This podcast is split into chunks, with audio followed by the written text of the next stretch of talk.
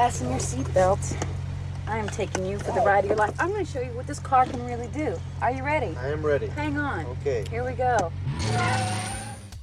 Hold on to your butts. Forget him, kid. To infinity and beyond! It might be a tumor. It's not a tumor. It's Not a tumor at all. So you can go ahead and ask me what you're going to ask me, and my natural response could be to get offended. Well, fine, let's talk about it. Any thoughts of, of your own on this matter? Or do you, is that your thing? You come into a bar, you read some obscure passage, and then pretend you, you pawn it off as your own idea just to impress some girls? Just another American who saw too many movies as a child. Yeah, well, you know, that's just like uh, your opinion, man. All right, all right, all right. You're listening to the 30 something movie podcast. One movie each week, 30 years in the making.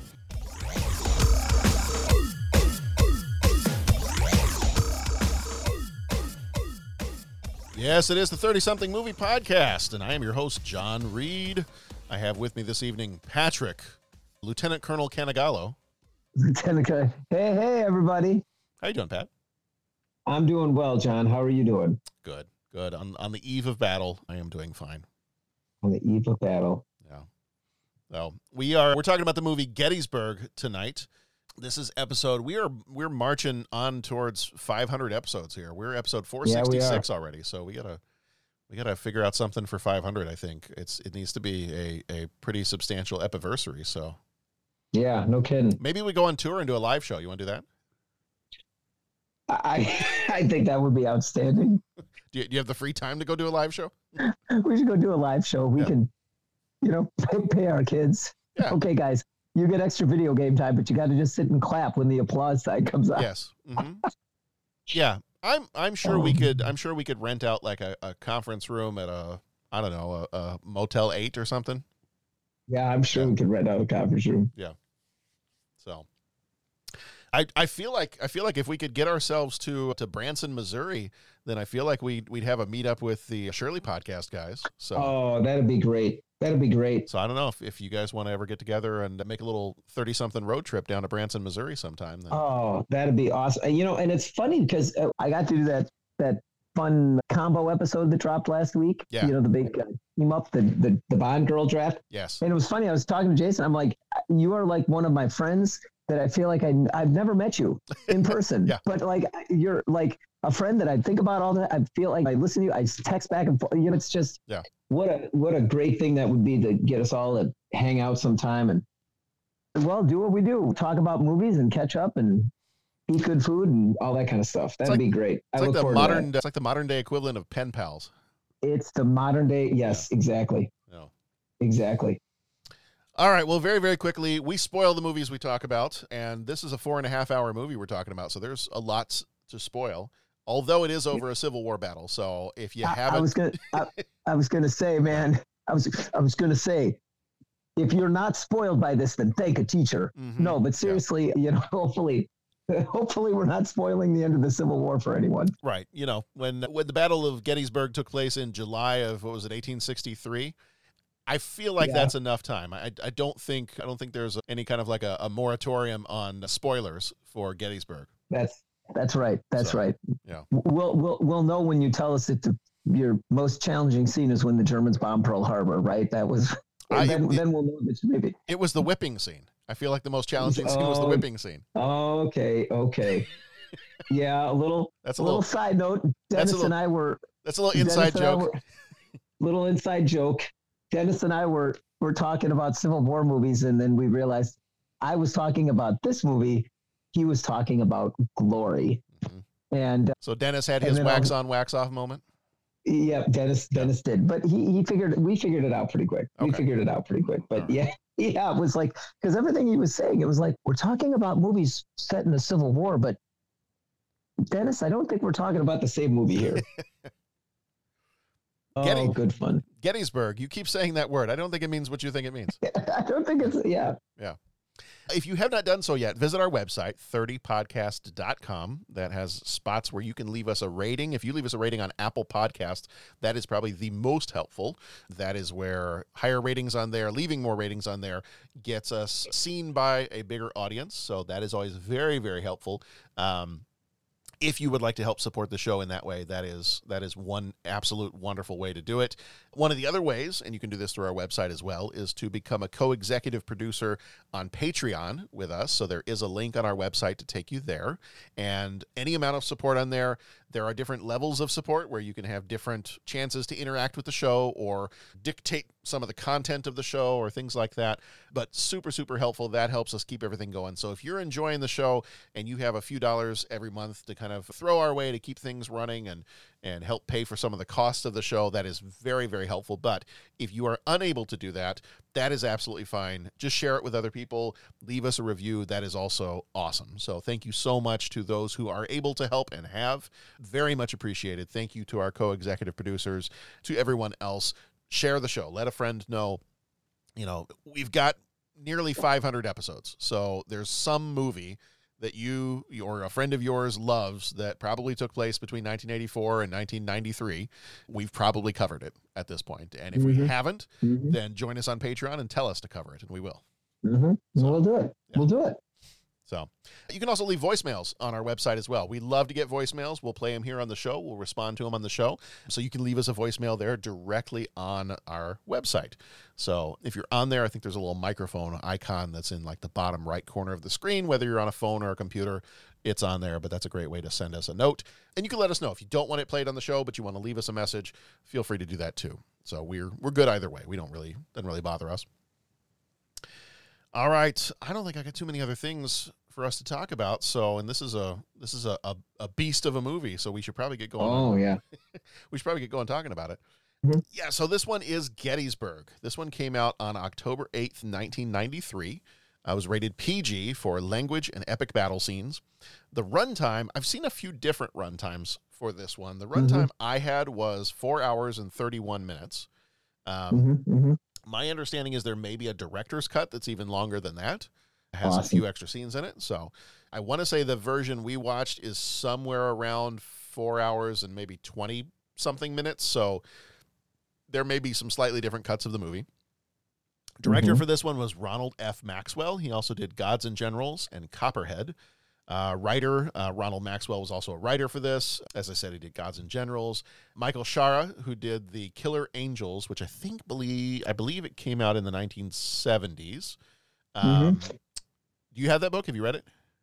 I have not read that book, but I have. But in reading the history of this movie, that's when I kind of found out about it. But yeah, they did Okay. say it came out in the seventies. Okay, okay. He died in 1988. He also wrote For the Love of the Game. Producers were Moctezuma Esparza, who did Selena and Introducing Dorothy Dandridge. Robert Mhm. Katz was another producer. He died in 2022. He also did Gods and Generals and Sea of Dreams. Composer was Randy Edelman, who did Dragonheart and The Last of the Mohicans.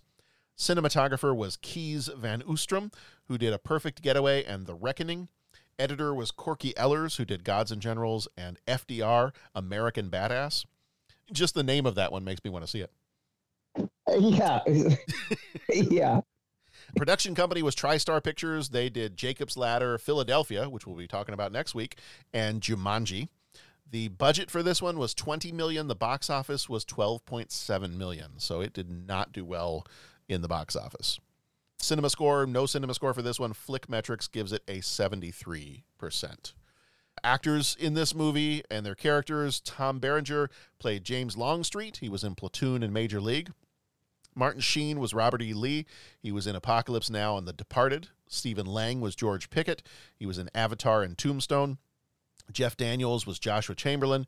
He was in The Squid and the Whale and Terms of Endearment. Sam Elliott was John Buford. He was in The Big Lebowski and Roadhouse. C. Thomas Howell was Thomas Chamberlain. He was in E.T. and The Outsiders. Richard Jordan was Lewis Armistead. He was in Dune and Logan's Run. Andrew Prine, I think it's Prine or Preen, I don't remember, played Richard Garnett. He was in The Miracle Worker and The Devil's Brigade. Cooper Huckabee was Buster Kilrain. He was in Django Unchained and True Grit. And Patrick Gorman played John Bell Hood. He was in Flags of Our Fathers and Pearl Harbor. I've got a couple little quick trivia things here, and then we'll give you kind of a breakdown if you haven't listened to one of our episodes before. We give you a little trivia, we give you a little synopsis, we give you kind of the oh, maybe 10 or so major moments of the movie to kind of help break down the plot for you in case you haven't seen it or haven't seen it in a while. if you, as always, if you have not seen this and you want to go watch it first, please go ahead and pause. You can always come back to this. We'll be here. Go watch the movie. It's four and a half hours, so unless you like to do those in one sitting, it might take you a couple days. But come back. We'll wait. I mean, not not right now, but you can pause Yeah. and, and we'll wait. And we're not going to sit here. We're not going to just sit here and wait for four hours. But John, was this intended for theatrical release? you know, that's that's kind of an interesting question because there are a lot of things about this movie. We'll talk about it as we get into it. There are a Oh, lot we of will things. then. Okay, we'll see. I mean, there's a lot of things about this movie that makes me feel like it really has the look and feel of a TV miniseries. Well, and again, I remember watching it first on TV. Right. And I thought I've read somewhere, and that's why I was asking, you know, I thought I've read somewhere that the movie was supposed to come out on TV. And then whoever, whoever the, because I think it came out on cable. Was it on TNT? Yeah, I think it Which came out. I- Turner. I, I think it was planned because Turner had Ted Turner had. I think he helped Yeah. finance the movie. I think he had plans for this to be done as a miniseries on TNT, but it Okay. eventually came out as a film instead. Okay, because I want to say that someone was asking, and he was quoted as, as saying, like, well, that's okay if it comes out in the theaters first. That'll just get people excited to see it on TV. Yeah. Like it was, it was something like that. So they say that didn't make the box office, but, uh, but was it intended to go out in the theaters? Originally, know, no. I I, think originally it was supposed to have been a miniseries on TNT. Okay. But they, Yeah. I, I, I didn't, I wasn't able to find anything that said kind of why they changed their mind on it. But yeah, Yeah, interesting. Yeah, I just it, it, it's an interesting how it all came to be. All right, I'm gonna I'm gonna back out and let you do your thing, man. I'm sorry. Oh no, no worries, no worries. All right, so you'll see where we. Oh, yeah, oh, yeah. So we kind of do major moments of this, and then we we dig a little deeper and get into kind of our opinions of of the movie, and and maybe talk a little bit more about some of the themes and some of the some of the deeper stuff that that goes along with a movie like this. So, all right, some of the trivia things that I've got is we have some appearances by some other famous people you might know. Ken Burns documentarian who did the Civil War and baseball and jazz documentaries, shows up in here as one of Hancock's aides. Uh, Lieutenant Pitzer is played by none other than the Rocketeer himself. Billy Campbell shows up in this one Really? as Lieutenant Pitzer. He's the one I think it shows up at one point, and he's telling, is he telling Chamberlain that they have to go? They have to. He's like, I know your men have been here for a while, but we're actually relocating them to another spot, so you got to move your guys. He like shows up and he's super exhausted and he's like out of breath Yeah. and yeah, that's that's Oh, Billy that's Campbell. Bill. That's Billy Campbell. Yeah. He had to climb the top. Don't worry, sir. We're pulling you off the line. We're putting you right smack dab in the middle, the safest place. Smash cut. We're going right up the middle. Yeah. I mean, it's just oh it's the god, safest place guys. on the battlefield. Oh, they're oh my goodness. Trust yeah. me. Trust me. And then you actually just got done talking about a you, you just got done on another podcast doing a Bond girl draft. Did you know that James Bond was in this movie? I did not. Brigadier General I did not. Brigadier General J. Johnston Pettigrew was played by George Lazenby. Really? Yep. I can see that. Yeah. So he was in this. Tom Berenger, who played the Confederate General James Longstreet, wore a beard during filming to resemble his real life counterpart. The beard was so convincing that Berenger's own mother didn't recognize him in the film. Fun. This is that there are there are times in this movie where I like to jokingly in my head I like to refer to this as the ZZ Top review because there there are so many amazing fake beards in this movie. Yeah. And some of them a- and some of them look so fake too, but There's an award. One of the awards that gave, it wasn't a Razzie, but there's some award for most fake beards or something like that that this movie did get.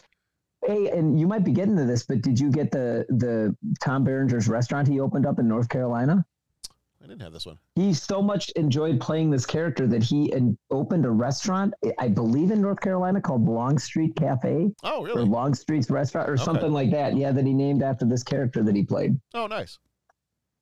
The character being a real life persona. But Does does he show up from time to time in a beard? I, I don't know, man. I I, would don't hope know. so. I would hope so. Like that was the whole reason I used to go to Michael Jordan's restaurant sometimes when I, when my dad was like, "Where do you want to go for your birthday?" And my my 14, 15 year old response was, "I want to go to Michael Jordan's because Michael Jordan might be there." Like, That's awesome. Yeah, okay. So maybe we'd go to Longstreet's and see if Longstreet was going to be there. That's that could fake, be it, man. Fake beard. That could all. be it. Yeah. Sam Elliott, talking about amazing facial hair. Sam Elliott is the only principal actor in the film who wears a worn and faded uniform. He was issued a brand new uniform for the film, and he called one of the costume experts and said, "Hey, can you like give me some steps on what I can do to age my uniform properly?" Because mm-hmm. this is not how this would look. Like if I had been marching and in battle and everything else, it's not going to look this clean. I, I need to you need to give me some steps so I can make this happen. And apparently, he took the steps and carried out that process in his motel bathroom. Mm-hmm. So that's funny. So here's an interesting thing too, and I know you you have taken up horse riding here recently, so you uh, yeah you will appreciate this yeah. one. The ground explosions in the movie uh, mm-hmm. did not make much noise when they were set off, kind of mm-hmm. for fear of startling the horses that were all over the set and and causing them yep. to injure themselves or the riders. And so the yeah. ASPCA actually came out later and said this this movie was amazing. Like you went out of your way to obviously protect the humans riding them, but also to protect the horses and to treat them well and everything else. So they actually That's you know, cool. heaped high praise on this movie for taking the steps that it did. That's cool. That's uh, really cool. This is this is one of the longest American movies made. This listing says four hours and fourteen minutes but I feel like the version we watched was four and a half, and they say the director's cut, which includes some additional scenes, runs at about four hours and forty eight minutes.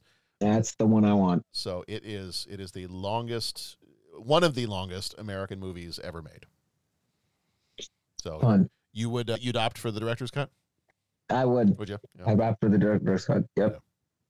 The real life site of the Battle of Gettysburg, which is now the Gettysburg National Military Park, was used for several scenes in the movie, which allowed them to kind of recreate the historical events with a great deal of accuracy. And I think that's one of the things when, when we talk about movies that deal with history, a lot of times we talk about the historical accuracy of it. And I know that's one of the reasons mm-hmm. that you've said before that you're not a fan of something like Pearl Harbor or some of those mm-hmm. movies is because it's it's not it almost like laughs in the face of the historical accuracy and this movie I think does a really great job of of being as accurate as it could possibly be. And I think I think the what? fact that you have people involved in it like Ken Burns, who, hmm. who's who's willing to be an extra in this, or who was offered the chance to be an extra in this, for him to be involved in it, I would think I would think that might actually be a little intimidating to have the director of the Civil War documentary on your set. Yeah.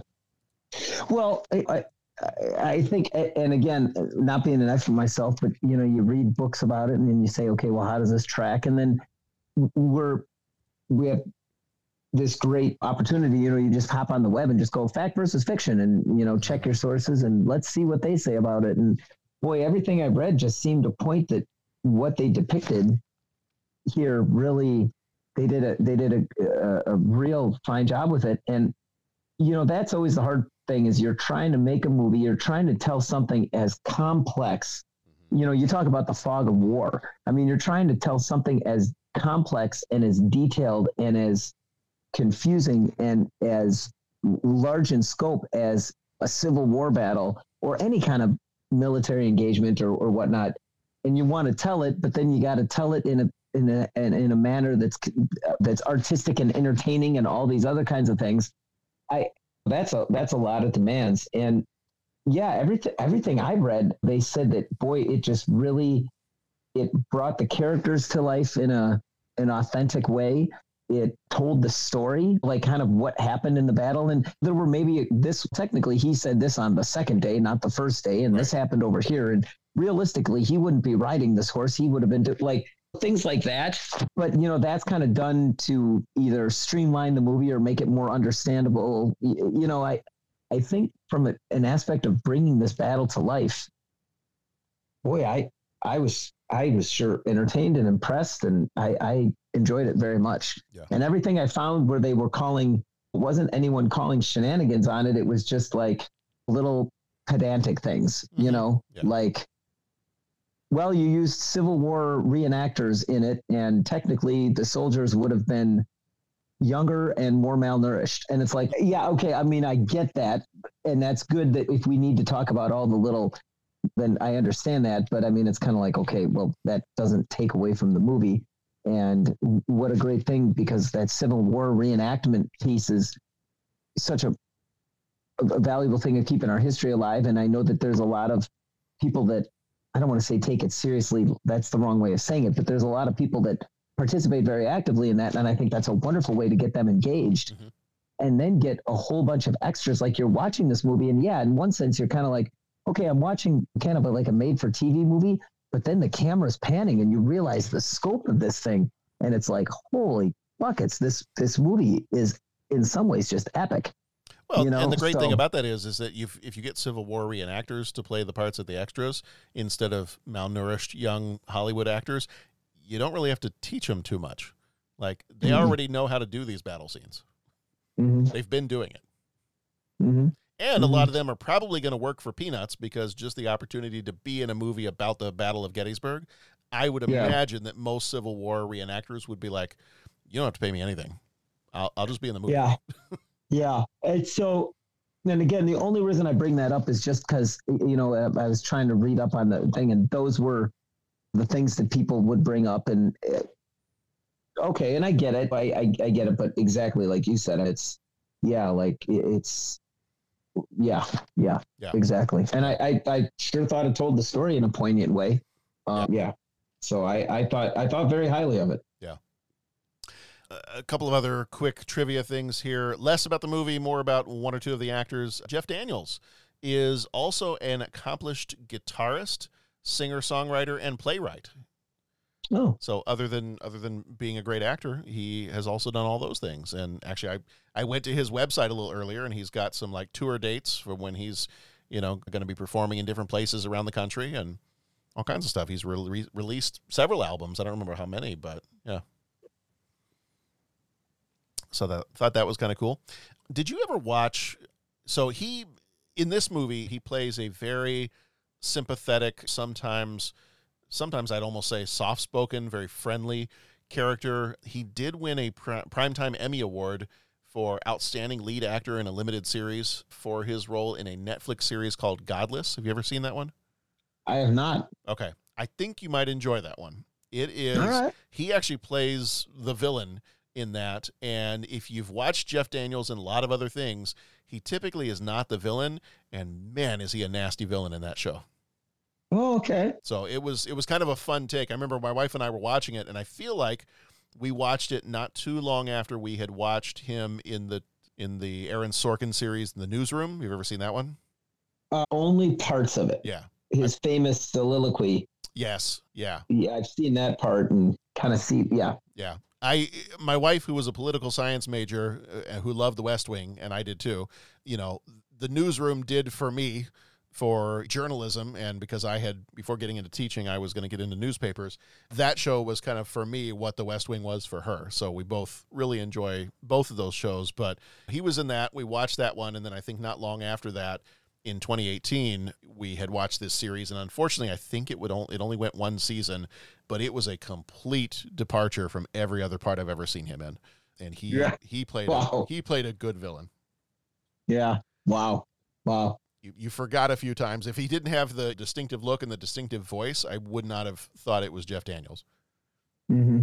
So, all right, that's all I've got for trivia. Do you have anything? Did you have any trivia stuff that I didn't get to, or anything else you read as you were diving? Well, I find I found it interesting. There were actually three Chamberlain brothers at the Battle of Gettysburg. Mm-hmm. The third brother was a was a like a, reporter. I believe he was oh, a reporter and he was down reporting on the battle. I mean, he was he was a non-combatant of some. I don't think he was in. I don't think he was like a doctor or anything. Yeah. But I'm almost positive he was a reporter. Anyways, the three of them were together when a shelling started, and a shell burst pretty close to them. And I believe it was when they were up in in in the in that treed area. Maybe it was when they were on Little Round Top. Anyways, mm-hmm. but I guess the, the, the, they all looked at each other, and one of the brothers said, "We better split up because if the if the next shell comes closer, mom's going to have a bad day. Oh, Her yeah. mother will have a bad day."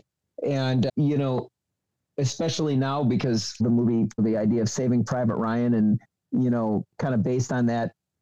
I forget what it was. I don't. There was some battle in World World War II, and I want to say it happened in the Civil War too, where a, a number of brothers all died in the same thing and then the idea was that the the arm they would do everything they could to split the brothers up so they weren't you wouldn't yeah. lose yeah you know that but I just found that interesting that all three were there, and and you know, just another little piece of history, another little trivia tidbit of history. I found that interesting reading. Yeah, almost a saving Private Chamberlain situation.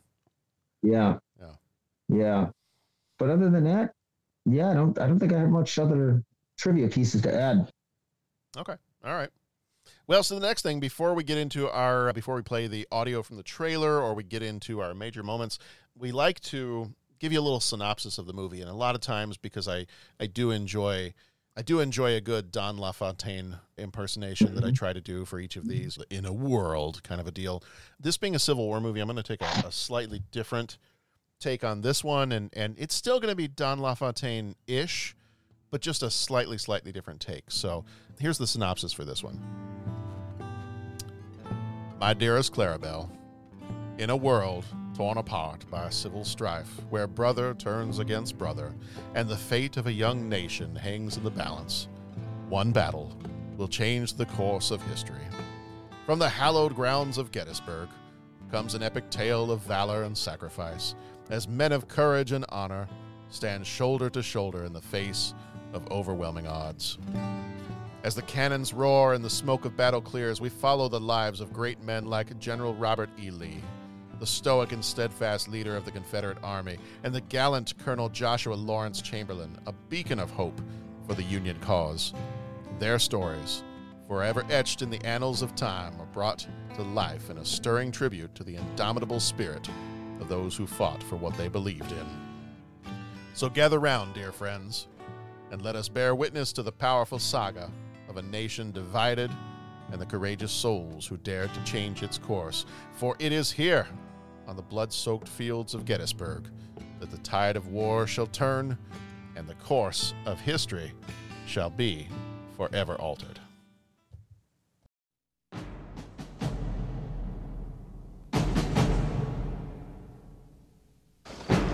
I've done my share. We all have. We ain't gonna win this war. I've led a soldier's life. I've never seen anything as brutally clear as this. This town is of no military significance whatsoever, General. We hold this ridge for a couple hours, we can keep them away. Well, the boys are ready for a brawl, no doubt of that. I left my spectacles over there. What is the name of this town? If you're gonna fight alongside us, there's a few things I want you to know. This regiment was formed last summer. There were a thousand of us then. There are less than 300 of us now. They were farmers and school teachers, We are an army out to set other men free. gentlemen and laborers. Virginia is not about to let itself be ruled by some president in Washington. Those boys in blue, they never quite seem the enemy. I know. They came from Maine and Texas, We cannot retreat. We cannot withdraw. from New York and Virginia. No 15,000 men ever made can take that bridge. This war goes on and on, and the price gets ever higher. I want this to be the final battle. A conflict that turned neighbor against neighbor, Old friends off to war. friend against friend. See you in hell, Billy Yank. See you in hell, Johnny Reb.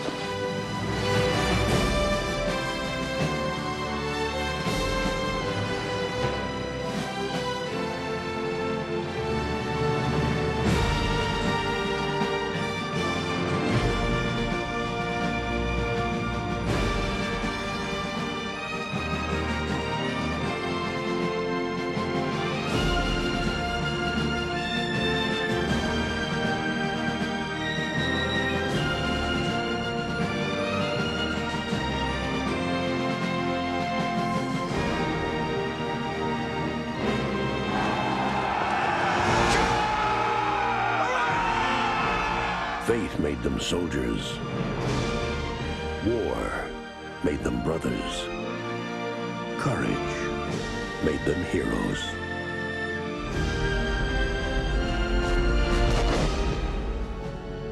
Gettysburg, based on the Pulitzer Prize winning novel, The Killer Angels. Does it matter after all who wins? Was that ever really the question?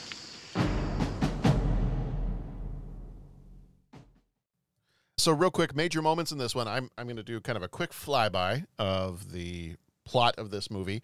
So I'll do this real fast, and it's just kind of a refresher if you haven't seen it in a while, or if you've never seen it at all, just to kind of remind you. But if you know anything about the Battle of Gettysburg, basically, you know this movie.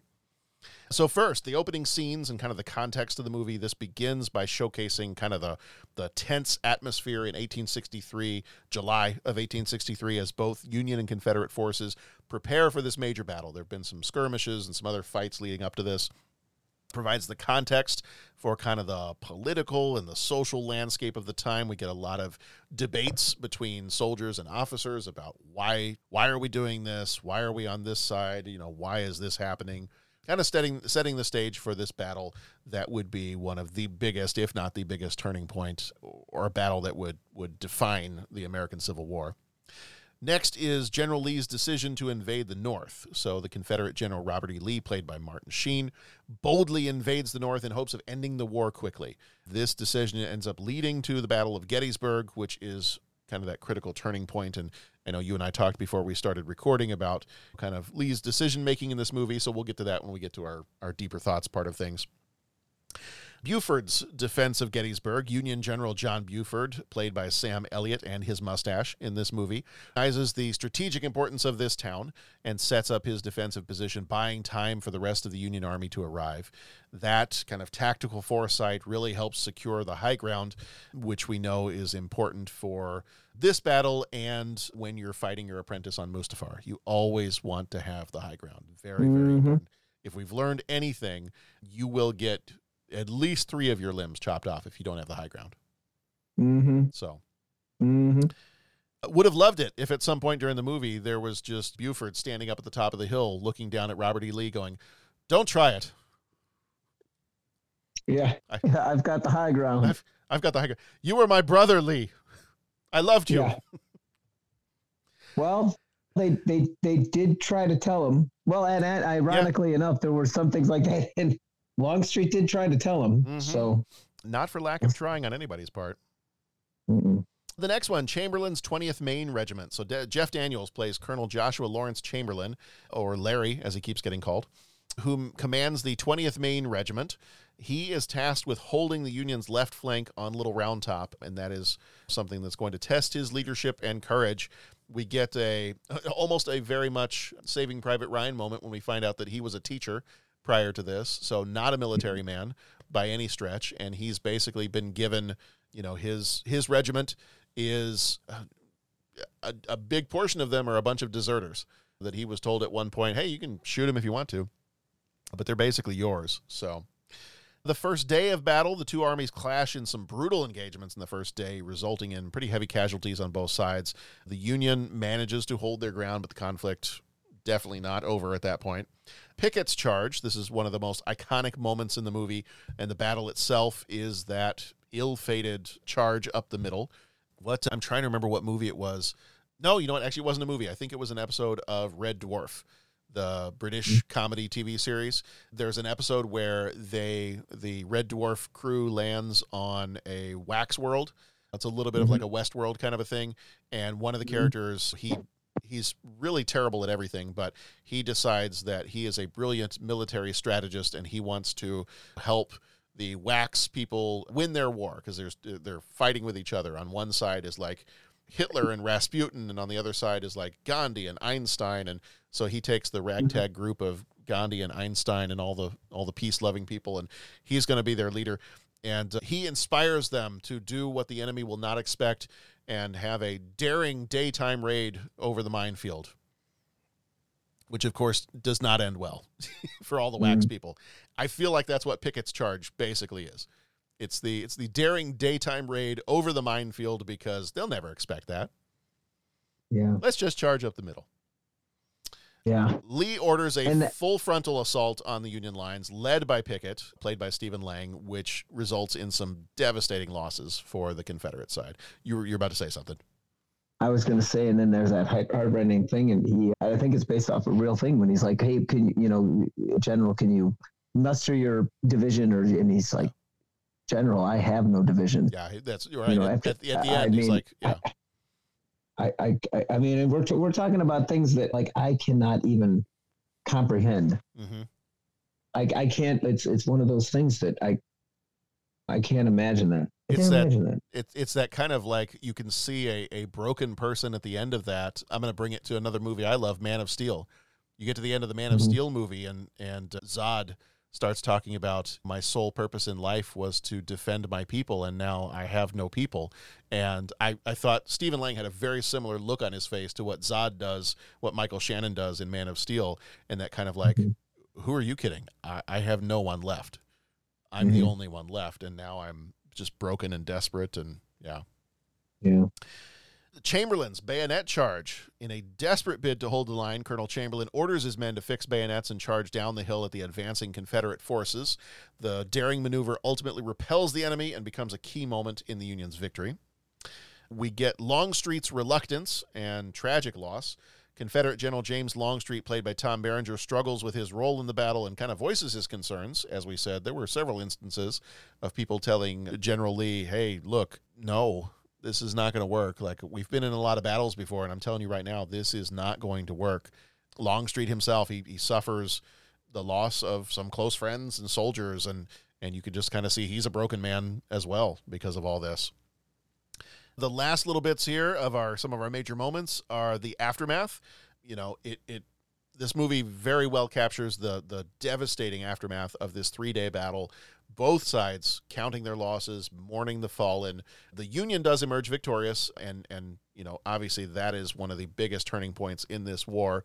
And then we end the movie with Lee's kind of withdrawal and his reflection on the whole thing, you know, reflecting on the outcome, his decisions and what led to all of that and and it's kind of a the movie ends with kind of a reminder of the the human cost of war, heroism and sacrifice displayed by soldiers on both sides, but I think one of the most powerful scenes and we can talk a little bit more about that as we get into our deeper thoughts section of things, but I thought one of the most powerful scenes is where he's there and and and Robert E. Lee to the Confederacy. I mean, they kind of saw him as somebody who could do no wrong. And he, Martin Sheen, does that great scene where he's like, It is my fault. You know, he takes responsibility and keeps repeating, won't let anybody tell him otherwise. I'm so sorry. It is my fault. It's all my fault, all my fault. And it just, you can tell that at that point, that is what is going to make this a turning point in the war is you've taken someone who thought they were, you know, invincible and, and, and thought that, of course, we're going to win the day. And clearly just a, a huge lapse in judgment you know and and you can tell he as well is a is a broken man by the end of this all right i want to get into our deeper thoughts did i miss anything important that that you think we should talk about from just the standpoint of like the the plot itself No, I, I think that pretty much covered it all. And I, I we summarized we summarized a four and a half hour movie in about five minutes I, I, yeah, I think that was, I think that was pretty much it. Yeah. all right let's go a little bit deeper pat And now, Deep Thoughts. I have an opinion on this matter. Don't mince words, Bones. What do you really think? I like it a lot. Wow. It's, it's very deep. Thank you. all right the typical first one we start off with is did you like this movie and when was the first time you saw it Well, I very much like this movie. And the first time I saw it was this the summer. I think it came out in June, right? The June it came out.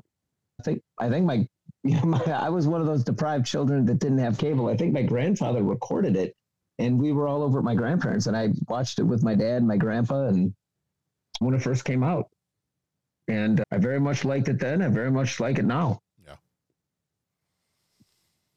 Yeah, I will say. the First time I don't remember the first time I saw this. I know my my dad always loved Civil War history. In fact, I've got after he passed, he had done just in his free time. He had done just years and years of family genealogy stuff. Oh wow! You know, I have boxes and boxes in you know kind of in our our storage room that we've got, and it's just it's handwritten research that he did, notes that he took. I think he was planning on writing a book at some point. There was one of the towns, actually, the town that when my when my dad's family moved to Southwest Missouri, and the town that he met my mom in, and, and the town where they went to high school and and all that, was for maybe a week or six weeks or something like that.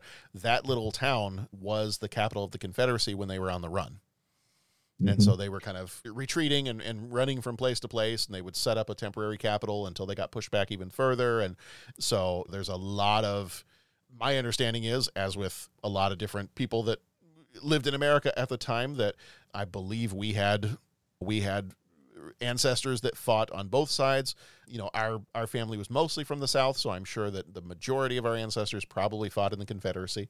So he, he just has a lot of family genealogy and he's got a lot of notes that he took on all that. So at some point, whenever I get extra free time, I probably will will dig into his some of his notes and take a look at that. But I know we would have seen this movie not too long after it came out, whether we watched it on TV or I don't recall going to the theater for this one, and I can't Yeah. imagine. I really can't imagine as a 12 year old sitting through this in the theater. Mhm. But if we watched it on TV, because I, I vividly remember watching the Civil War documentary at Mhm. home on the TV, we probably would have done this one as well on the TV. And I know I've seen this a couple times since then. So, yeah, so I've, I've seen this one several times. Did I like this one? Yes.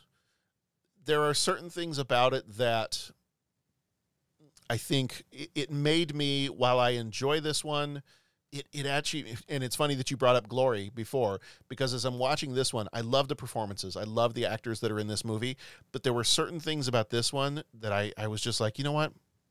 I kind of want to just go watch Glory. Mhm. I mean, I think I like them. Not that this podcast episode is not going to be about us comparing Gettysburg to Glory, but Mhm. I think that as I was watching this movie, the certain little things here and there that took me out of this movie were things that I was like, you know what, I. I, I really love that about the movie Glory. And I, I love this part about the movie Glory. And there were certain things in this one that it made me think, all right, well, that's cool. I like how it was done better in the movie Glory. So I don't I, I don't want to say that I didn't like this one, but it made me want to go watch Glory again. Mhm. So and and that's Mhm. not that's not to, to not a big knock on this movie, but yeah, there were just certain things here and there. There were moments where I think some of the production value, knowing that this was going to be a TV miniseries that got turned into a, into a movie, there are certain things about it that I'm watching and I'm going, okay, that's that feels very like 90s TV. Ah. I, I feel like I'm watching a TV miniseries from the 90s in certain scenes, and and you know sometimes the music seemed a little overpowering, or it seemed a little. It just seemed a ah. little maybe coming in at inappropriate times, or the volume was too loud for the music, or it was just a little too a little too bombastic sometimes. Yeah. Okay. So I'm interrupting your thoughts. I'm sorry. no, go for it. But you mentioned the music. It was like sometimes it was, and it was almost like I'd have to go back and listen to it, but it was sort of like a TV, like a synthesizer, almost kind of Yeah. kind of a sound. Mm-hmm. But then you'd get some really like dramatic theme with full orchestration and scoring, Yeah. which was which is knocked your socks off. And what I really liked was all the use of like basically the pop tunes at the time. Yeah. Mm-hmm. And I really liked there was one scene and it transitioned almost into like a battle montage and it started with the kind of like the flute and drum corps. Yeah. Like the like like the thing that would be playing while they were all marching. Right. And the drums were playing this real like you know, like they were playing this really neat sounding cadence and it was playing. Yeah. And then that kind of transitioned into the score and it was really well done. And then you had an orchestra, like a full orchestration on that Civil War marching tune. And it was like, oh, this is really cool. And then they used that theme, like the theme of that marching tune, they would use that theme almost like a, like you'd use a theme in a movie to represent a, cha- like they changed it into a minor and they, and it, and it was one section of the movie in particular that was like, oh wow, that's really cool. And uh, so yeah, it was it was interesting. It was in, it was interesting. It, the, the music and like I said, the, just the dis- discrepancy in different places, the music had a different feel to it. Yes. But uh, but And I mean, but and I and I think that's what that's what took me out of it just a little bit because there were times where where I felt like and, and maybe I'm a little bit biased. I'll, I'll make my comparison again to Glory. That's James Horner, and we all know if you've listened to five minutes of this podcast, I love James Horner, and so I think the times where there was, and, and I'm trying to think, I, I want to say like There was a moment where Robert E. Lee is is giving a speech or he's talking to someone, and then as that person walks away, and we we have just Robert E. Lee in the frame, and and then it's kind of like I felt like the music almost came on too strong. Like sometimes the way mm. TV miniseries music can be a little too obvious and in your face. I, I felt like mm-hmm. there were moments where the music, not for the entire thing, like for the most part, the music fit well and it, it really complemented the visuals and everything else. But there were a few moments where I felt like the music came in and was just trying to grab you around the throat and say, patriotism. And I was like, um, okay, oh, hold on, I got you. like I, I know what you're trying to tell me. You're coming on a little strong here. So, and, and only a few times. Like I didn't feel that throughout the whole movie, but when it did happen, I was like, wow, oh, that's okay. That's a bit strong. Maybe Yeah. maybe pull that back just a bit.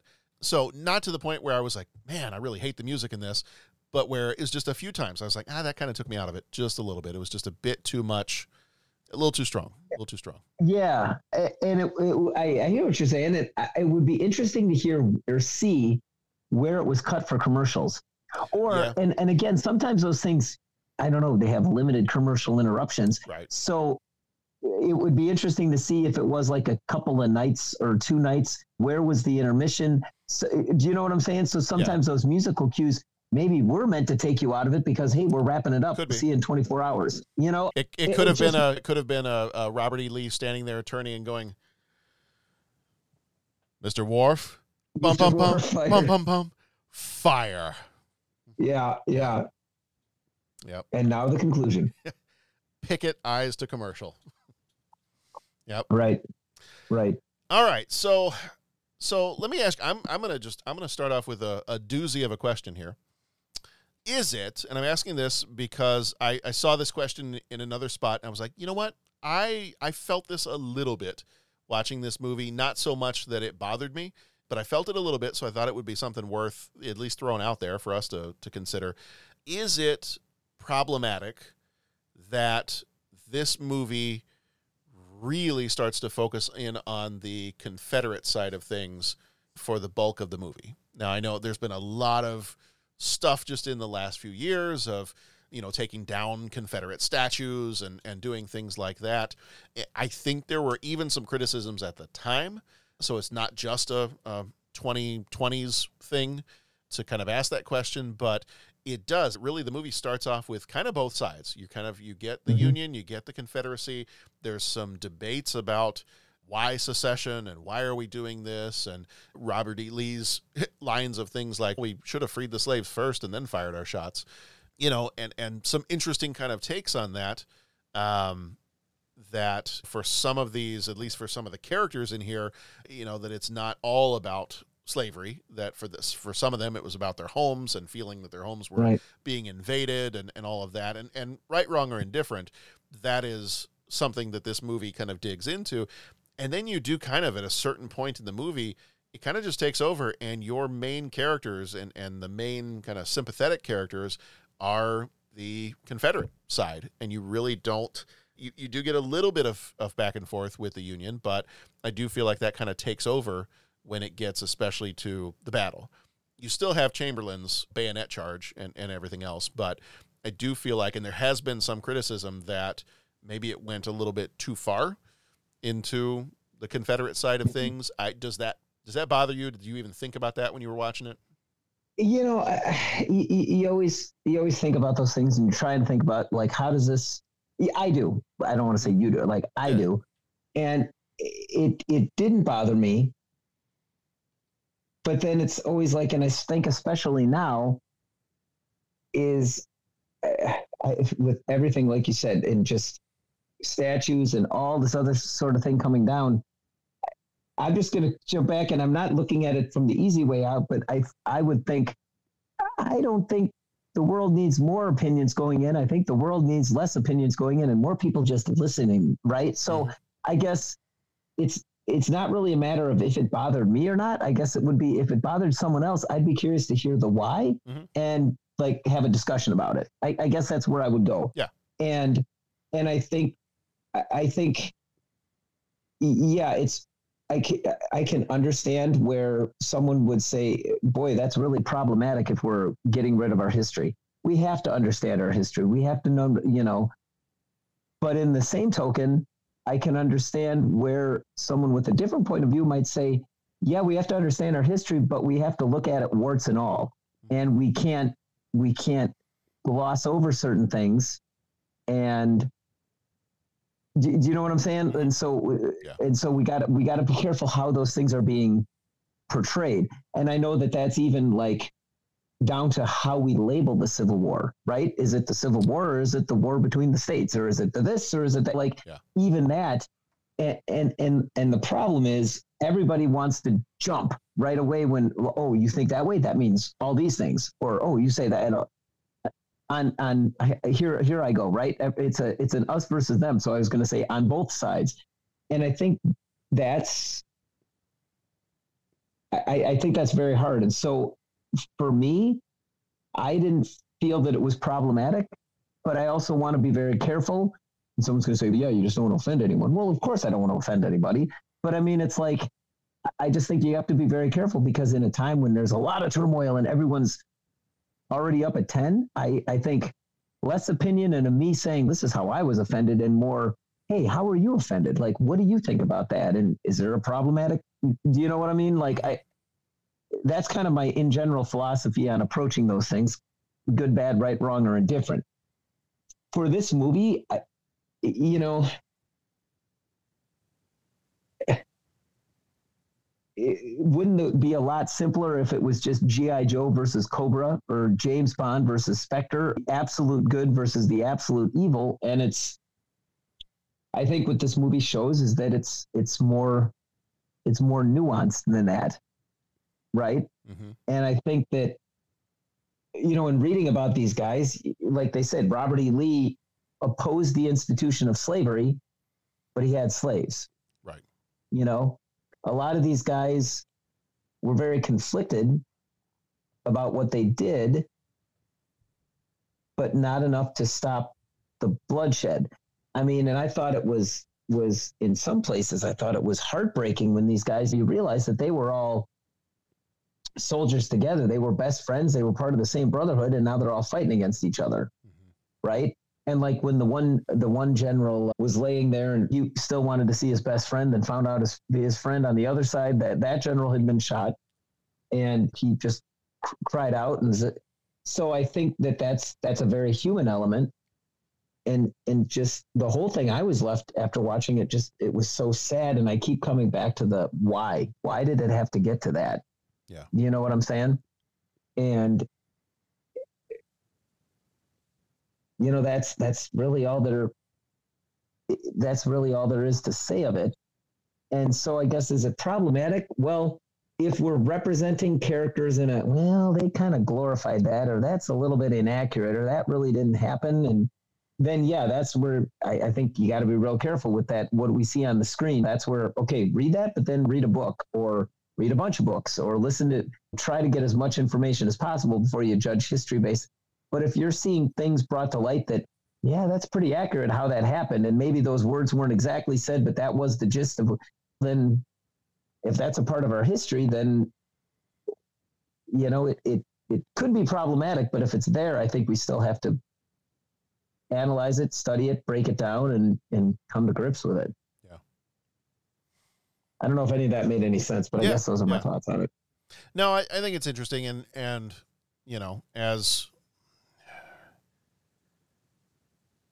as I think you and I have done reading on the Civil War, and and you know, uh, obviously growing up in the South, we visited a lot of different historical sites. I mean, my, my dad loved history, so we were constantly going to Civil War battlefields or or things like that.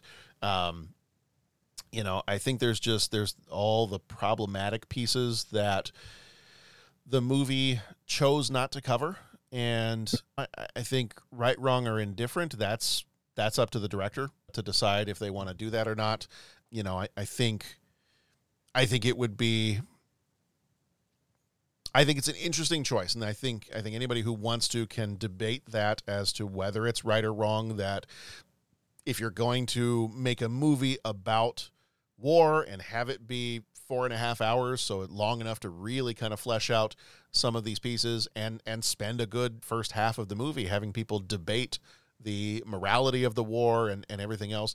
Where where it kind of takes off and and forgets, I think some of the reasons behind the war, or maybe chooses consciously to forget reasons behind the war, is that it really I don't think it spends much time talking about the slavery piece. And like you said, Robert E. Lee was and and and I even several years ago when I was talking with somebody, I even gave some false information, not knowing at the time that it was false information. And I had tried to argue, I was like, no, actually, Robert E. Lee was, you know, he was kind of opposed to slavery, and, and it was really just about a states' rights thing. And and I, I've done more reading since then, and you know, so many of the historians have said, no, absolutely not. He documented there are a lot of instances in which he had his own slaves, and then he had hundreds of slaves from his father-in-law's estate and there are documented examples of him going to court so that he couldn't keep the slaves working longer for him than they were supposed to because he wanted to pay off certain debts or things like that. So that's one of the things where growing up in the South in particular, you, you oftentimes will hear the how heroic he was and how such a great American military leader he was and, and all of these things. And I think what the interesting thing this movie does is it doesn't say anything about that side of his person, mm-hmm. it really I don't know if I want to say it tears down the idea of him of him being this great military strategist. I mean, it, it kind of whether it's whether it's pride or it's that he maybe is really not a great leader that everybody thinks he is. The movie kind of almost breaks him down in other ways. But interesting that we spend the first half of the movie really talking about the morality of war and and this war in particular, but we don't get into that kind of stuff. Yeah. Well, and, and it's interesting because, at least in a little bit that I've studied, I think the different discussions of war and how we see race, whether it was Chamberlain and his sergeant, or whether it was the captured rebel soldiers, or whether it was the rebel generals, or whoever. And it was, I think, I think that was accurate in terms of like the soldiers, like the the foot soldiers sitting there walking weren't sitting there fighting weren't aristocratic landowners. Right. Right. But they were still fighting. And so what were they fighting for? And I think maybe they didn't maybe they weren't fighting for the reasons that they thought they were fighting for. You know what I'm saying? And that's mm-hmm. anything. Like look at any war and you ask someone why they're going off to war and it's they'll you might ask 10 guys they'll give you 10 different reasons, right? And that could be the Vietnam War, the Civil War, the World War II, World War One. It could be, could be any of that. And so I think when you had those discussions, at least the the amount that I've read, I think that represents the thoughts at the time, right? Or does a pretty good job of, yeah, yeah. There was there were different thoughts at that time of why this whole thing is going on and why it should go on. You know, as far as Lee and being great military strategist and all that kind of thing. It's really interesting because I, I'm in no way an expert by any means, but Lee, for a good part of the part part of that war, did demonstrate his superior tactic and strategic ability. And I, in some of the reading I was doing, like after watching this and typing into Google, okay, why did he blunder on the third day of the Battle of Gettysburg and getting all those different pieces of information, you know, they said that he would just, oh my gosh, study not only the military tactics, but then also the politics at the time and realize he was fighting a war on a political front as well. And you know why the why the charge and on the third day and all this kind of thing and you know like there were some things that he said like hey the enemy is here the enemy's here, so I'm going to fight him here. And I was I was reading about yeah, that was his belief, but why did he have that belief, right? And why was there this urgency? Why didn't he just kind of retreat or, or withdraw and live to fight another day? And you know, they said there were a couple things driving that, and one is he was pretty much dominating the war in the East, right? Like I think just about every Union general that he came up against he either outmaneuvered or just basically outright pulled their pants down. I mean, it was just he he was winning quite handily, and I think that he had a lot of militarily intelligent and skilled commanders on his side as well. But then he started to lose them, like like Stonewall Jackson Mhm. uh, was not there, and they say that he was, you know, an incredible tactician that helped him do this and to have the success that he did. Uh, and then the one piece that came up in this movie is that General Stuart was supposed to be helping him out with the cavalry, and that wasn't there, and that was a big that was a big issue. That was a big problem. Yeah. And so that there were some problems there, but he also had an urgency because, and this was a this was a a lecture or an essay written by a college professor just within the last few years that said like Lee had this urgency because he knew if the war dragged on, he would lose, that the South would lose. And so it had to be finished quickly because otherwise it, you could melt away and try to live the fight another day, but y- you didn't want that to happen. Meanwhile, in the West, where General Grant was operating, I want to say that the Union had was having more success in the West um, than in the East, and so that was what he was trying to do was trying to draw more assets over to the other theater to relieve the the the Western theater. Right. And so this this article that I or article I keep saying article this essay I read even went so far as to say he lost at Gettysburg this overall strategic things that he was trying to accomplish. If those were what he was trying to do, he did, and it was like drawing the Union away from the West. Mm-hmm. You know, preventing the Union from invading the South, keeping the Union Army occupied. All these things. Then, of course, the kicker was at what cost? Right. You know, because I mean, eh, so there's a lot of different layers to it, and and like I said, I, I I'm not accurately probably representing them right now, but just based on what I've read, there's a whole spectrum of thought of why did he make the calls he did, all the way to it was some big strategic play that he or it was the ha- hand he had to play, all the way over to like any military leader, you, can make a blunder. You know, he mm-hmm. blundered. He thought he could push the Union off the the top of the mountain, and he couldn't. But the flip side of that is the battle, the war still went on for another two years, Right. and it wasn't like he was running and retreating for the rest of it. It it basically took it basically took when they brought in Grant a war of attrition where it just became a slugfest. Right. I mean, and by, by saying a slugfest, that's putting it in the absolute euphem, most euphemistic of terms. I mean, it wasn't like, yep, he's on the back foot now, we've got him. It was like it was still an incredibly bloody and violent and costly and and terrible affair. And boy, any of our listeners that are knowledgeable in the Civil War and yourself too, if I've got any of that wrong, set me straight and all that. But again, so much of it is conjecture and what was he thinking and why did they go this way? And you know, which is why people still study the Civil War today. But yeah, it's it's interesting because yeah, in the movie we see it, and obviously there has to be an artistic and and entertainment component. So of course, Lee is going to be portrayed in a certain way, and we're going to portray the more human side of him, so on and so forth. But there were lots of bigger, more strategic things at play as well. They even said that his whole speech of this was my fault, this was blame me, was he was trying to keep the troops moralized because he might have to fight a rearguard action while he was falling back. Right. And he didn't want it to turn into a rout, you know? Yeah. But yeah, it just goes to, it just, what are you thinking? And I mean, I want to say there were, I think the battle, almost the big battle that was preceding this was Fredericksburg. And I want to say that Fredericksburg was the case where the Confederacy had the high ground behind a stone fence mm-hmm. or stone wall, and they just marched one Union line after another into this.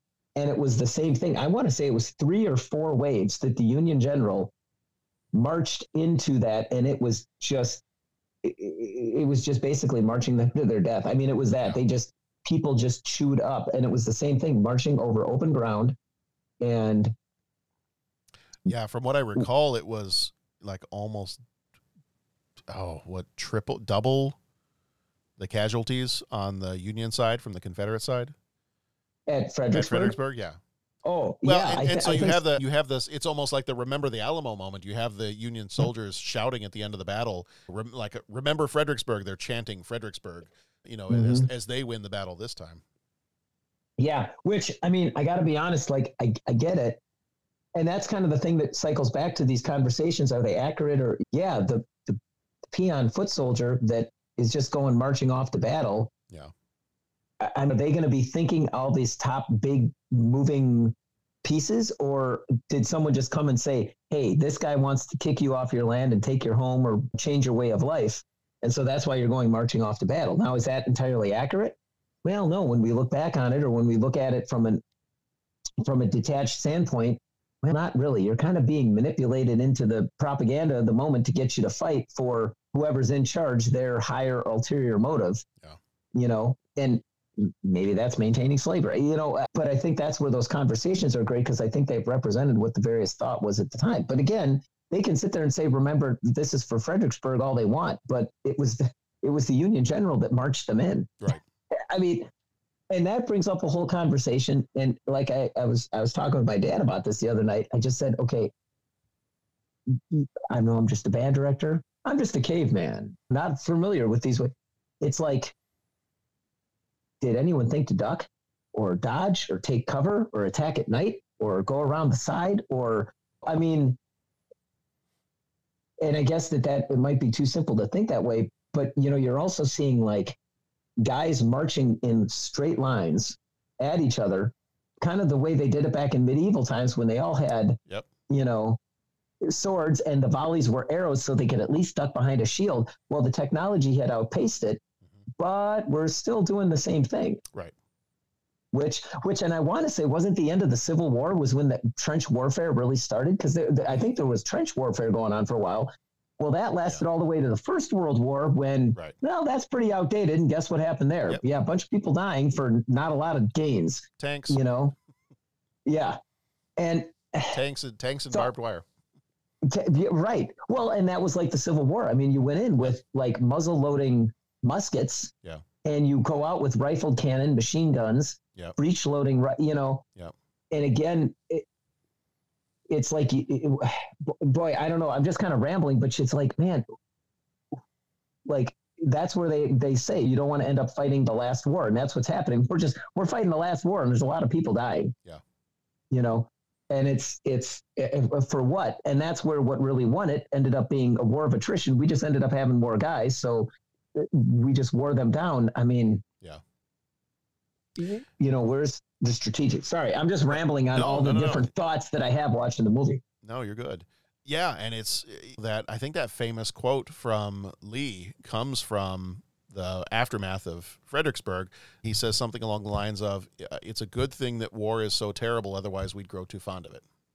Mm-hmm. You know, just as he's surveying everything, he he's the winning side, but that's his comment at the end of it is, "Good Lord, like, look what we've done." And there's another mm-hmm. like this makes me it makes me think of like some of those famous quotes about war, and I think that's where when I was kind of mentioning earlier that this movie doesn't really spend too much time talking about slavery or talking about the reasons for the war. I think one thing it does do is and and right, wrong, or indifferent. It made me think of this quote that I, I feel like I had used this in in discussing some stuff when I was teaching social studies a decade ago, however long that was, in my eighth grade class. And there was a quote from the British mathematician and philosopher Bertrand Russell, and he said, "War does not determine who is right, only who is left." Mm-hmm. And I think of this movie as once we get to the second half of this movie, it's not even, we've talked about the moral stuff. We've talked about the reasoning behind secession or the reasoning behind why we're fighting to free other human beings or whichever side we're on. And then you get kind of the second half of the movie, and now it's just, you know what? This movie is now about how war just devours everything in its path. It doesn't matter. Yeah. It doesn't matter whether you're a Confederate. It doesn't matter whether you're Union. To his quote, it does not determine who is right, only who is left.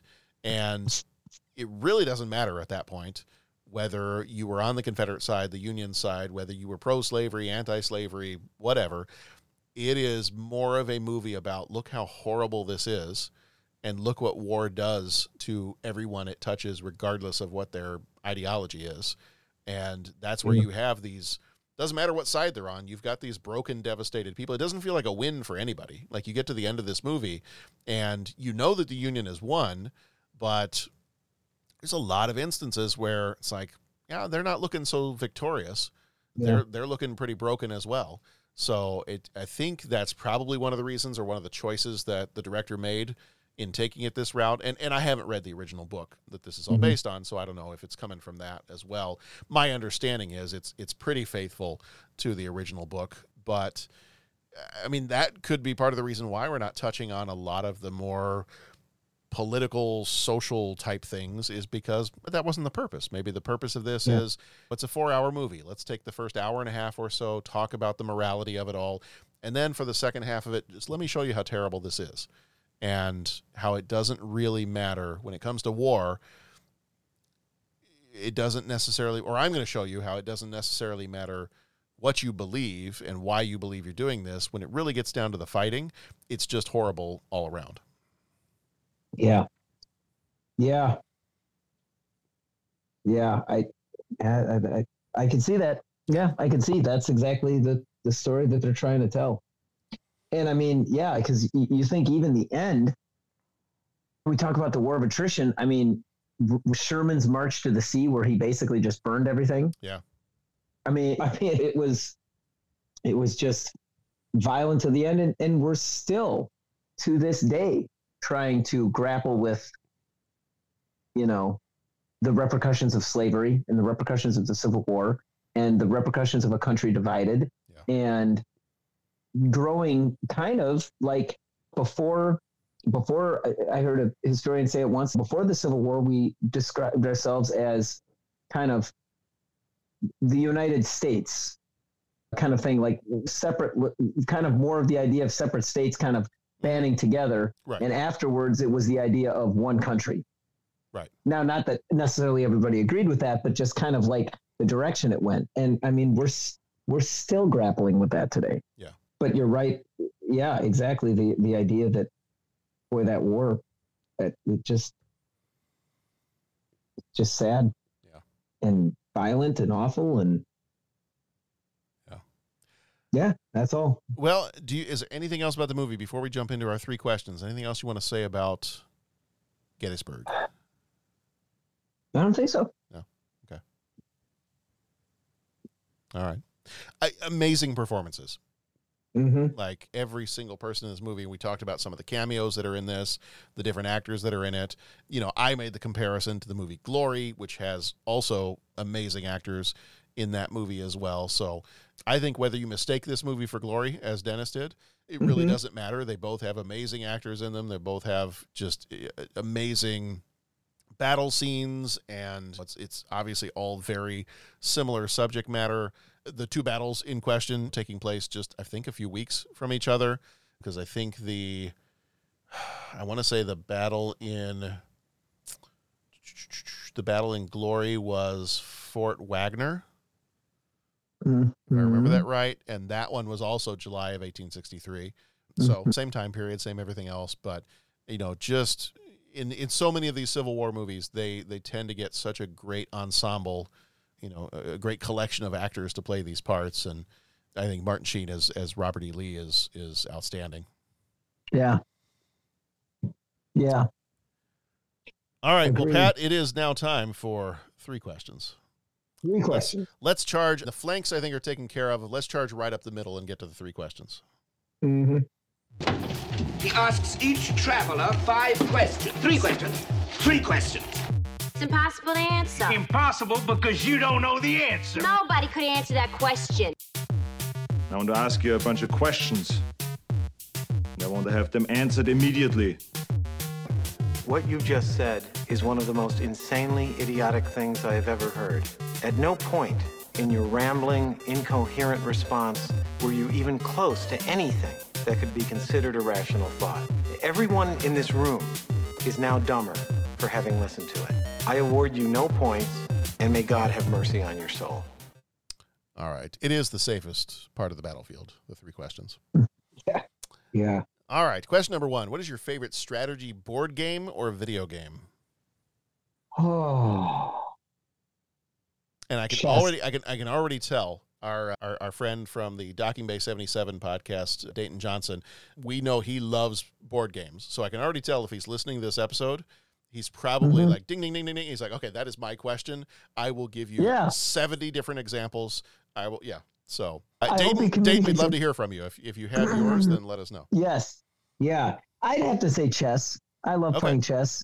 I'm not very good. I'm not like a That's right. chess expert, master, or any of that kind of stuff. But I, I would say that's like the strategy game. Yeah, capital T. That's the game. Yeah. And I'm very excited that my kids play, so I get to do that with them. And yeah. So, so chess, and then obviously all the board. ga- I've I've loved playing Risk. Mm-hmm. Risk was always a fun game to play, and uh, Were you a Stratego guy? you know what? I, I don't know if I've ever played that. Really? Okay. All right. Yeah. So Yeah, I uh, played Risk before. I always enjoyed playing Risk at chess. I love that one too.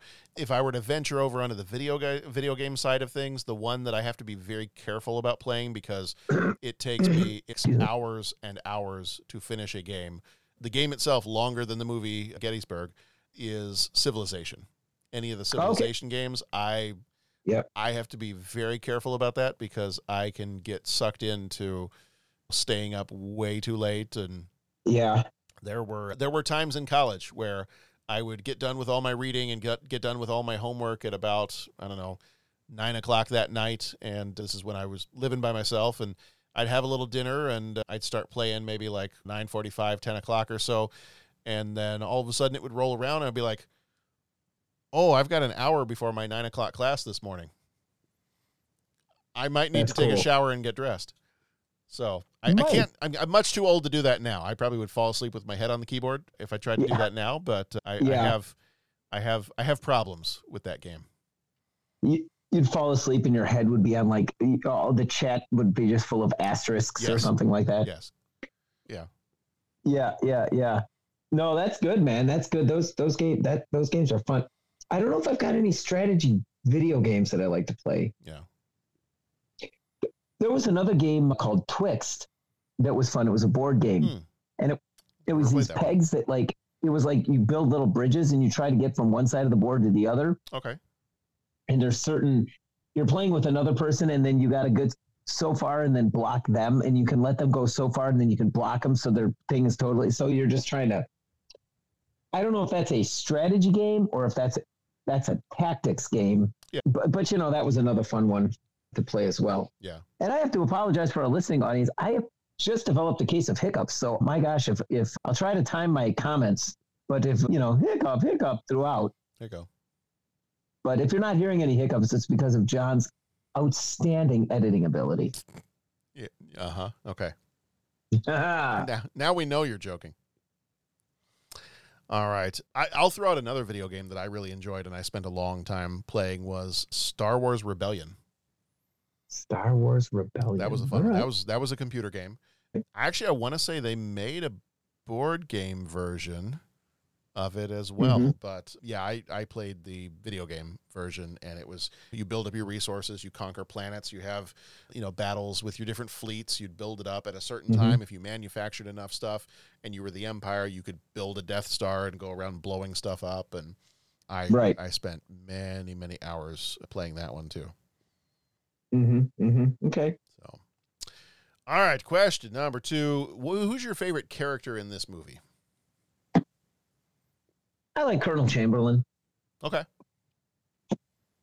I liked I liked him when I was a kid. I like him now. I like kind of his thing. I like how he tries to lead. Yeah. How he succeeds in leading. I like how obviously he like I said, you know, his thing on Little Round Top when that other guy comes up and says sums it all best.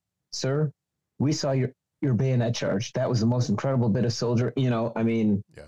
just how humble of a guy he is. It's it's yeah, he's always my favorite character. yeah. All right, well, he's going to get a daily double then because it's same thing. Like he's he's probably my favorite character in this whole movie. He is in a lot of ways. I, I think of him as like, and I've said this before. It's the reason I like Superman as my favorite character. It's it's the moral compass of a Clark Kent Superman. You know, always trying to be compassionate and thoughtful, deeply affected by the loss of humanity around him. You know, struggling with just the horrors of things, but committed to the good cause that he's fighting for, and and just genuinely a, a nice guy. Yeah. You know, you, you watch this Yeah. movie and, and you think I would. One of the other questions I was thinking about asking was something like, if you could find one character in this to like go have lunch with and Mhm. talk to them about stuff, who would it be? I'm like, it would be him because he Mhm. seems like the kind of person you could still be friends with and not just one of these, you know, braggadocious generals that are marching, and prancing around on the battlefield. Right. Yeah. Buford would have been an interesting guy too. Buford too. Yeah. I That would have been interesting. yeah. Yeah, him as well. I heard that. Oh, yeah, I heard ahead. that Sam. I heard that Sam Elliott went method and didn't break character on set as General Buford. That I heard that as well. And and Buford Buford supposedly in reality was clean shaven and uh, Sam Elliott was like no. Yeah. No, the mustache stays. And and the producers were like, "Oh no, no, no. Absolutely. You that you are your mustache. Your mustache Mhm. is you. We're not going to ask you to to do that." Right. Right. Which brings me to, and, and I didn't share this question with you ahead of time, so I, I want your, your genuine Uh-oh. and honest Uh-oh. answer to this. Question number three Why has Sam Elliott's mustache never won an Oscar?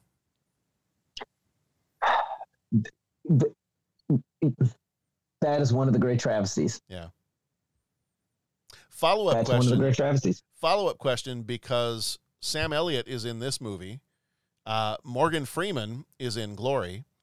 Why have two of the greatest deep voices in all of movie history?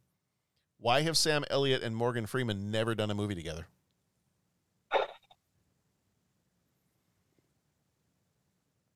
I think the answer is let's just say, why haven't they done a movie yet? Yes. Hopefully soon. Yeah. I don't have That's an all I answer. I, don't. I, I really don't have an answer to this question. I, I, I could end up rejecting my own question, but uh, Mhm. yeah, I I don't know. I was thinking about that as I was comparing this one to to Glory. I'm like, God, you have Morgan Freeman in the other one. You've got Sam Elliott in this one. They've never been anything together. I, maybe that's Yeah. too much. Maybe that's too much for humanity to be able to. It would just it would uh, it would overwhelm us. It's a it's a close your eyes, Marion kind of a thing. Yes, exactly. Yeah. So okay, that makes sense. That makes sense. That that answer will be acceptable. Yes. So, all right. Everybody, that's going to do it for this episode. Thank you so much for being with us one more time for this. If you've got any thoughts, if you've got, if you want to have, if you want to share your answers to any of the three questions, feel free to send those in either voicemail or you can email them in or tweet at us. We're at 30 Podcast on most of the different social media spots. We're on Facebook, we're on Instagram, Twitter, Mastodon, pretty much everything. So if you could find us, we're there. Send us a message. But yes, we'd love to, to get a voicemail from you as well if you want to share any of your responses to the movie or the three questions or anything else we've done up to this point. Coming up for the rest of this month, we have got one more movie this month. April is our location, location, location month, where every movie's title has a location in it. And uh, we're going to end it with we, we've just done the four and a half hour Gettysburg. We're going to end it with the lighthearted movie Philadelphia. Because that, That's- because that won't be a heavy conversation. Yeah, that's that'll be great. Yeah. And then we'll do Angry Birds or, if you- or yes. something. Just Yes. you know. Well, that's I. My wife was asking. She's like, "So, how many movies are you recording tonight?" And and typically, pulling back the curtain just a little bit for the audience, typically, Sorry, sorry about my hiccups. I don't know if you heard that. I'm trying to. I think I think you're drunk. I think you've been drinking this whole time. And yeah, that's me. yeah, that's. Oh my gosh, I know you well enough. that- yeah. I'm trying to mute and answer, and then boy, I timed that one wrong. So, anyways, yeah.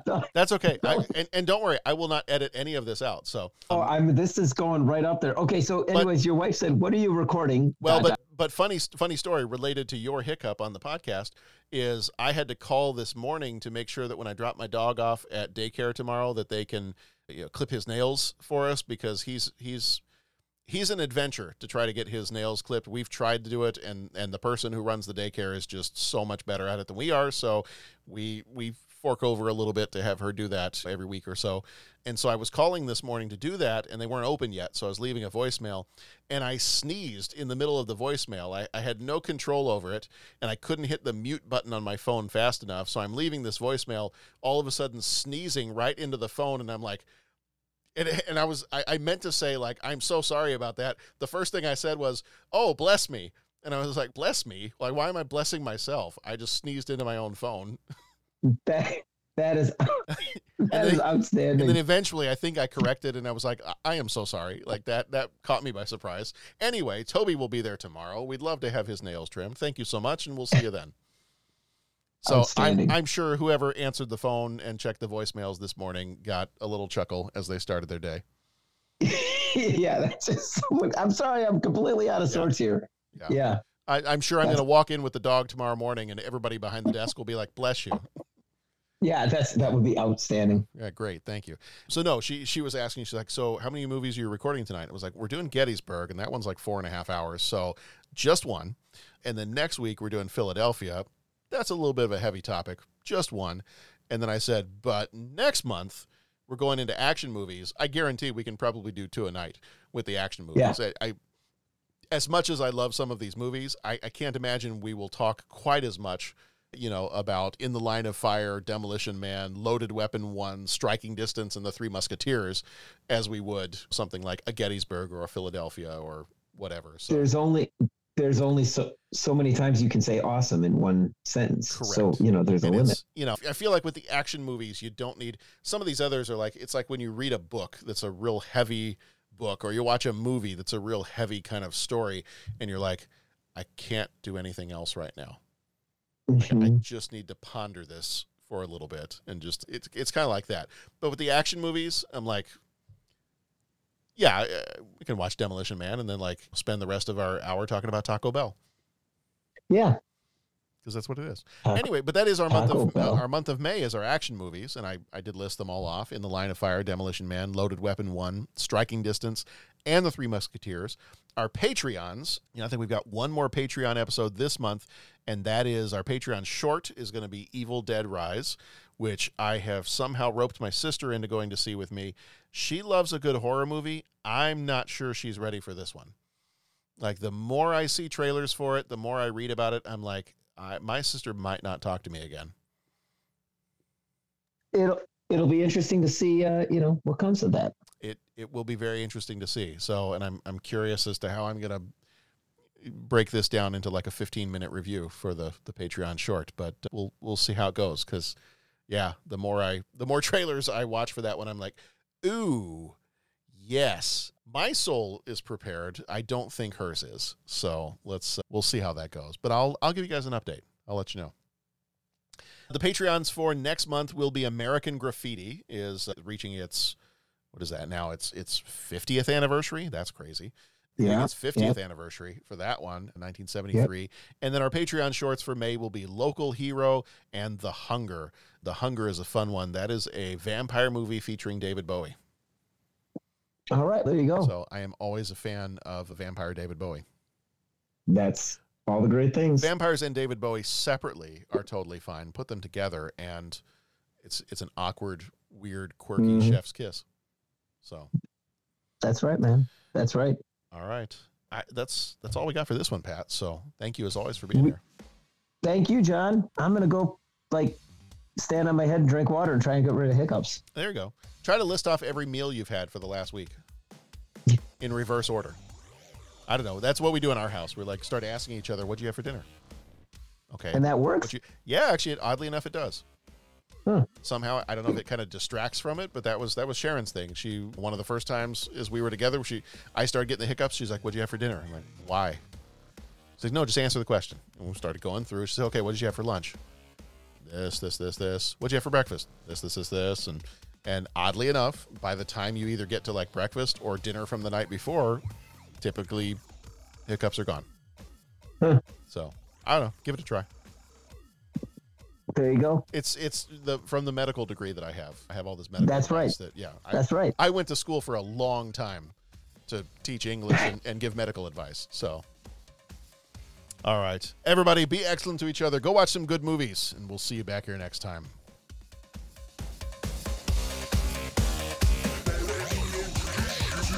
Axis will be